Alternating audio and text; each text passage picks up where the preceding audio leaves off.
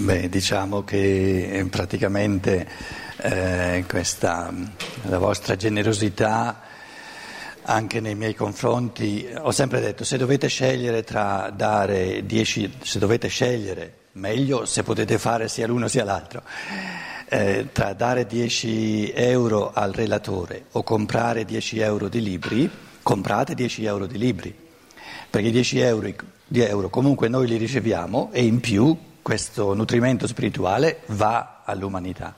Meglio ancora naturalmente se avete 10 euro per il relatore e 10 euro per i libri.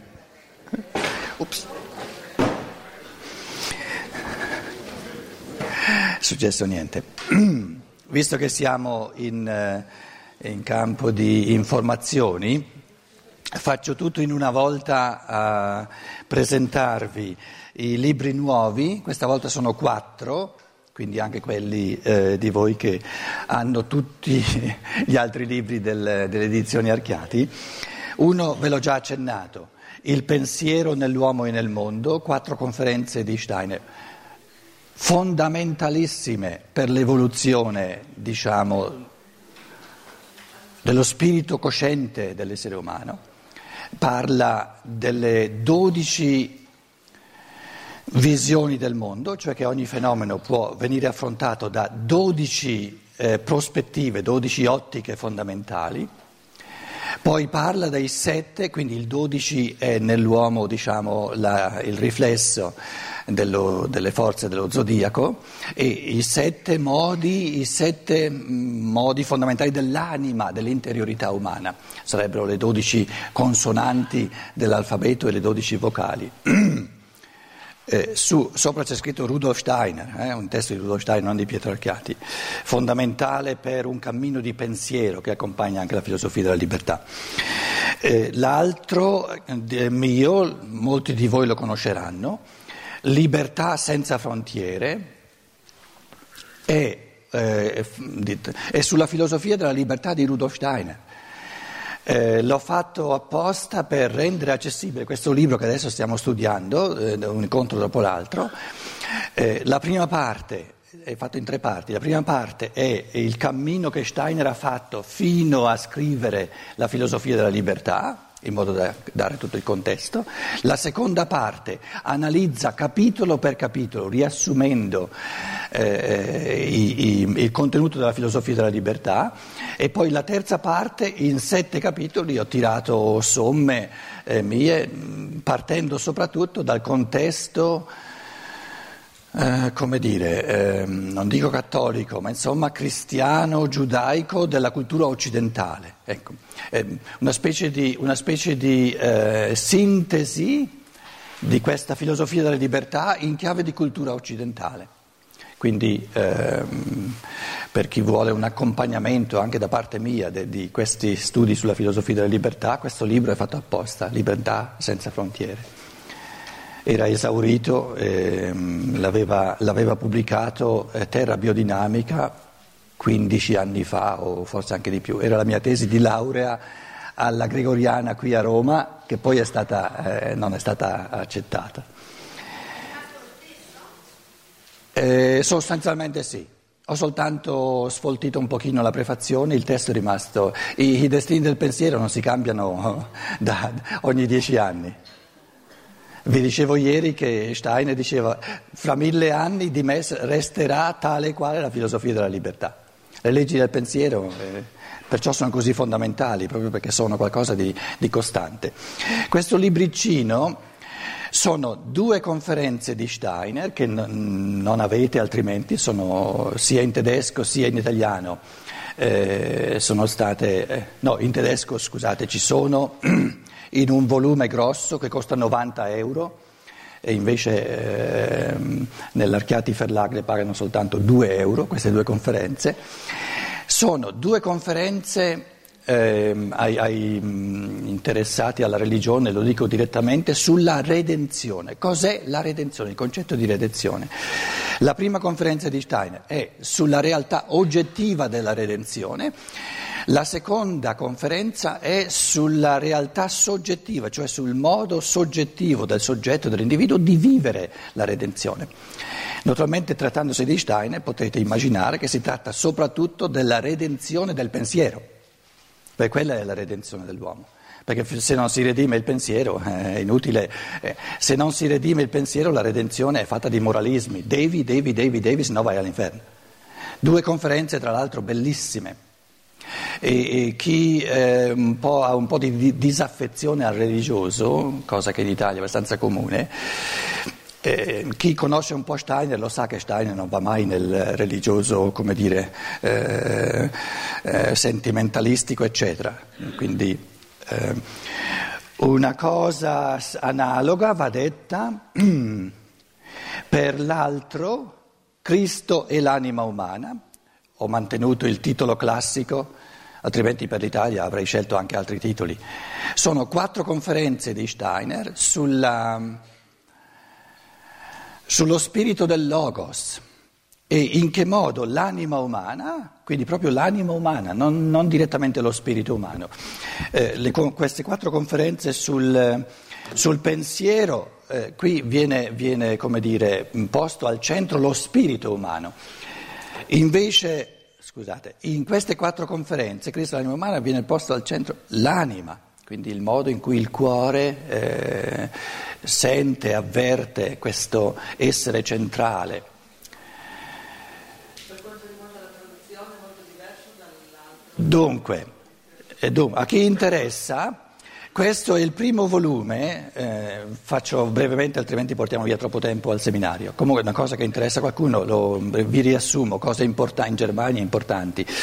Eh, le edizioni Archiati, eh, questione di karma, insomma, adesso eh, la conduzione de, del spirituale dell'umanità ha voluto che io, eh, detto in, eh, riassuntivamente, abbia in mano quasi tutte, se non tutte, le, diciamo, i documenti originali dai quali poi è stata fatta l'opera omnia.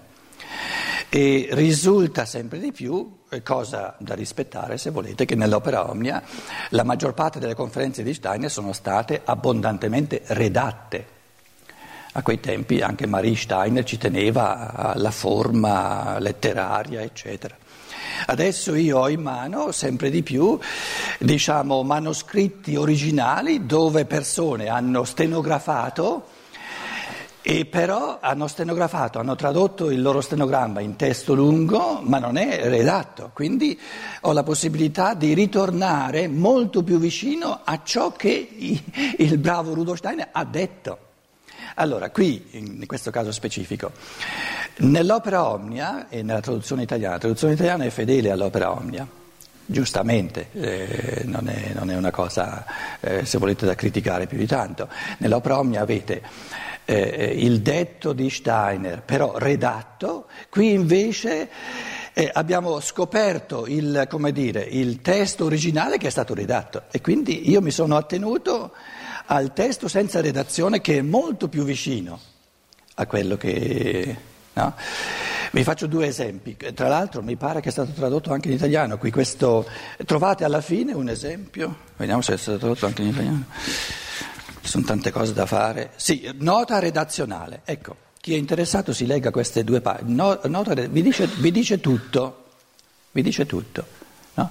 Per, eh, qui c'è eh, l'ultima pagina, forse se la vedete un pochino, no? c'è a destra il testo dell'opera Omnia e il doppio, attraverso la redazione è saltato fuori il doppio, che non la trascrizione dello stenogramma fatta da, dalla donna che, che, che, ha stenografato la conferenza di Stein. Quindi la, la redazione ci ha aggiunto un sacco di cose. E in questo caso specifico spiego che aggiungendo sono, sono, sono stati immessi nelle conferenze anche dei gravi errori. Per esempio, eh, dunque la redazione, voi trovate nell'opera Omnia sosten- eh, la traduzione è un po' diversa, comunque sarà questo il detto che trovate. Sostanzialmente la concezione umana della libertà non prevede quindi affatto il desiderio che ci vengano perdonati dei peccati qualsiasi, nel senso che per esempio oggi caviamo gli occhi a un uomo e poi questo peccato ci viene perdonato, la confessione, no? la soluzione viene perdonato. La terza conferenza parla del perdono cristiano dei peccati, no? che il, l'essere del sole perdona, prende su di sé il peccato del mondo, dice il Vangelo, amartia tu cosmu, cioè il, l'essere del sole, che, che, i cristiani chiamano il Cristo, no? eh, cerco di evitare la parola Cristo perché è diventata pro- problematica, prende su di sé le conseguenze ecologiche, cioè oggettive dei nostri cosiddetti peccati, delle nostre malefatte, de, de, de, dei nostri eh, atti disumani. Se prendesse su di sé, se ci, se ci perdonasse anche il risvolto soggettivo, cioè eh, porta l'esempio di uno che ha cavato gli occhi a un'altra persona e dice ogni azione umana ha due serie di conseguenze, una conseguenza oggettiva nel mondo oggettivo esterno, che se quello lì a cui hai cavato gli occhi, cosa che vi ho detto anche altre volte, è un contadino, adesso non, ci vede perché gli hai cavato gli occhi, rovina un sacco di piante, eccetera, eccetera, eccetera, quelle sono conseguenze oggettive nel mondo di ciò che tu hai fatto. Ora, nessuno di noi è in grado, essendo uomo e non il creatore dell'universo, di riparare, recuperare, diciamo, le conseguenze negative oggettive nel mondo delle sue azioni. Il Cristo, il cosiddetto Cristo, prende su di sé, quindi ri, ri, rigenera le forze della terra, eh, però si proibisce di eh, perdonare le conseguenze interiori. Colui che ha cavato gli occhi all'altro è diventato moralmente molto più egoista, è tutto un processo enorme di deterioramento morale. Se il cosiddetto Cristo ci perdonasse anche eh, diciamo, il risvolto personale, soggettivo, interiore del, della gente, diciamo, eh, ci tratterebbe da bambini. La nostra libertà non avrebbe nessuna conseguenza. Quindi il bambino è colui che non è ancora capace di portare le conseguenze delle sue azioni. Io ho sempre detto, già questa distinzione che la scienza dello spirito fa, che Stein in queste conferenze fa, tra le conseguenze oggettive delle nostre azioni. E se non ci fosse un essere cosmico che si occupa di queste conseguenze, gli esseri umani avrebbero rovinato già a questo punto la Terra, a un punto tale che sarebbe eh, diventata inabitabile. Però bisogna distinguere queste conseguenze oggettive e perciò stiamo studiando un testo fondamentale sul pensiero, perché il pensiero è fondamentale per, per fare tutte queste distinzioni, altrimenti eh, la coscienza non cresce, restiamo bambini. Bisogna distinguere le conseguenze nell'animo di colui che ha compiuto questo atto di cavare gli occhi a un altro. E questo peccato contro lo Spirito Santo che, è, che sono le conseguenze dentro colui che ha agito, il Cristo gliele, gliele lascia come compito del pareggio karmico, se no la libertà non, non, eh, eh, la libertà non avrebbe conseguenze. Quindi già questa distinzione che fa la scienza dello spirito per me vale la pena, eh, eh, mi vale tanto quanto tutta la teologia eh, cattolica che ho studiato qui a Roma alla Gregoriana, dove non c'è mai stata diciamo, la, la, la, il gradino di coscienza per fare una distinzione del genere. Perché mettersi in testa che uno ha cavato gli occhi a un altro, va dal confessore, il confessore gli dice ti assolvo, basta che dici un'Ave Maria e tutto è a posto, è un, è un pensare del tutto illusorio, perché la realtà non è così. Quindi, eh, tra l'altro, poi qui nella redazione eh, eh, dice un, un uomo che cava gli occhi a un altro è meno perfetto di un uomo che non lo ha fatto. Quindi la redazione paragona due uomini moralmente. E Steiner dice sempre non si può, nessuno può fare un giudizio morale. Nell'originale di Steiner dice un uomo che cava gli occhi a un altro è meno perfetto di quando non l'aveva fatto, lui stesso. Non è che è meno perfetto di un altro. Nessuno, nessuno di noi può dire se un uomo è meno o più perfetto di un altro. Nessuno di noi è in grado di dirlo. Ma il detto di Steiner, quindi nella traduzione che qui trovate, dice è diventato lui meno perfetto, moralmente è decaduto. Poi continuate e dice eh, nel karma successivo sarà necessario che compia una buona azione a compensazione di questa. Questa buona azione, eh, eh, la redazione ce l'ha messa. Adesso immaginate, poi termino il discorso. Comunque sono cose che, che, si agganciano direttamente alla filosofia della libertà, perché vedete eh, in questo tipo di riflessione quanto sia fondamentale il pensiero che fa pulizia. Uno ha cavato gli occhi, ha strappato gli occhi a un altro.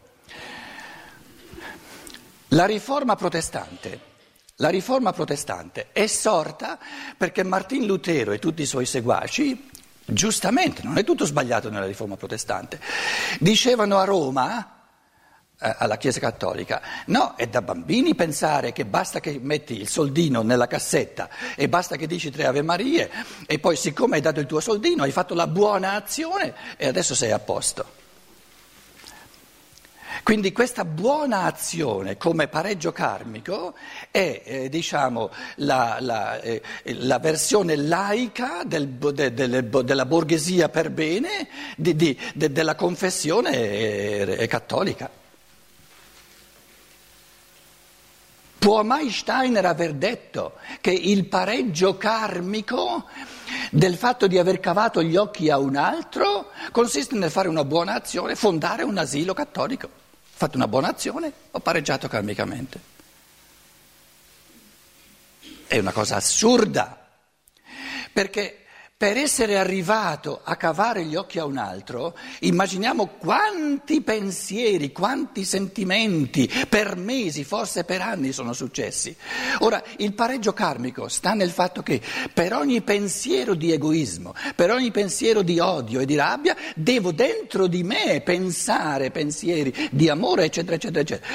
Tutto questo pareggio karmico che è un cammino interiore di pari peso morale del cammino interiore che l'ha portato a cavare gli occhi agli altri, viene dalla, da una borghesia ben pensante che ha, che ha, fatto la redazione di Steiner, tutto, tutto riassunto in una, fare una buona azione.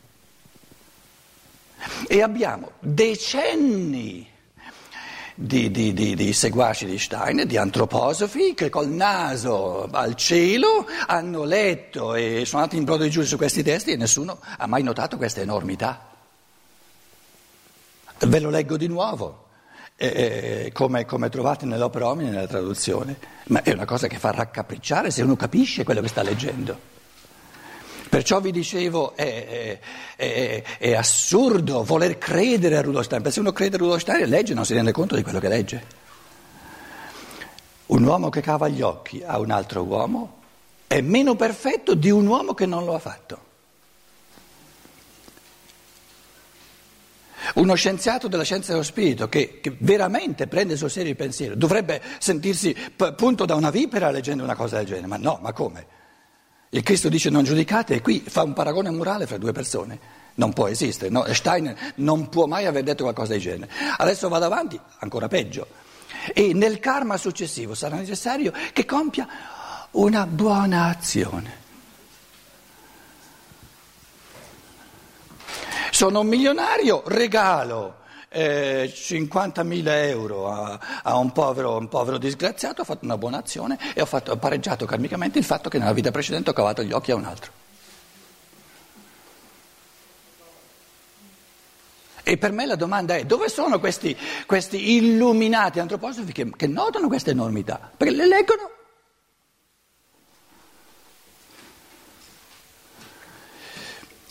l'ultimo. Oh, potete dire qualcosa? Eh, mica, mica. Eh, sì. Ma allora carezzo. Facciamo un'eccezione, dai, daglielo. Grazie. Eh, il pareggio karmico avvie, avverrà solo con la persona con cui io ho avuto un rapporto oppure può avvenire anche con altre persone in altre situazioni?